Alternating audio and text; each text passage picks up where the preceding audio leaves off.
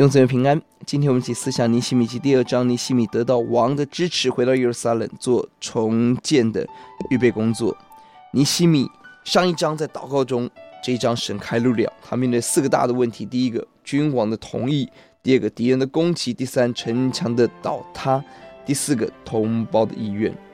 属灵领袖勇敢面对这一切困难，完成神的工作。首先，他面对王。第一节提到了尼希米素来没有愁容，平日的见证决定了关键时刻的力道。弟兄姊妹，你我在各行各业当中，应当是最有见证的一群人。第三，他平于忠于王，对人充满爱，就被神高举，被王肯定。第四节，他平日祷告，关键时刻仍然祷告，祷告成就了这个神迹。接下来我们看到敌人的攻击。九到十节，敌人的愤怒；十九到二十节是敌人言语的攻击、污蔑、毁谤。接下来到了第四章，敌人变本加厉的攻击尼西米。因此，没有我们要面对敌人不断的攻击，但得胜的关键只在于神。求主使我们有寻求神的勇敢与魄力。为什么尼西米要一个人夜间去勘察？一方面不受影响，二方面看到日夜的情况，很有胆识的进到敌人围困。敌人伺机而动的攻击当中去了解真相，属灵领袖不道听途说，亲眼看到真相，掌握第一线，了解民情。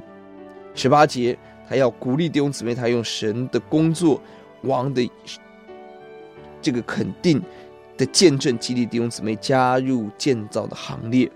属灵领袖要凝聚共识，看到真相，点燃眺望。主在这个时代用兴起这样领袖起来建造神国的工作。要记在第二十节回答他们说：“天上的神必使我们亨通，我们做他仆人的要起来建造，你们却在耶路撒冷无份、无权、无地位。”面对敌人的攻击，尼希米没有说地上的君王亚达薛西王的命令如何如何，法律给我们的保障是如何如何，没有。他回答是：天上的神要使我们亨通，这是上帝的地。我们是上帝的民，你们在此处没有任何合法的地位与权利。弟兄姊妹，我们一定要看到，最终带领我们得胜的不是地上的人事物，而是天上永恒上帝的大能。即便在抵挡者、不信者的面前，我们要宣告：神一定帮助我们。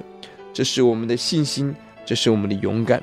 整章圣经都是神的帮助，外邦的君王、敌人的威胁、重建的困难、内部的合一。这都是神迹，让我们用敬畏、勇敢来迎接神迹。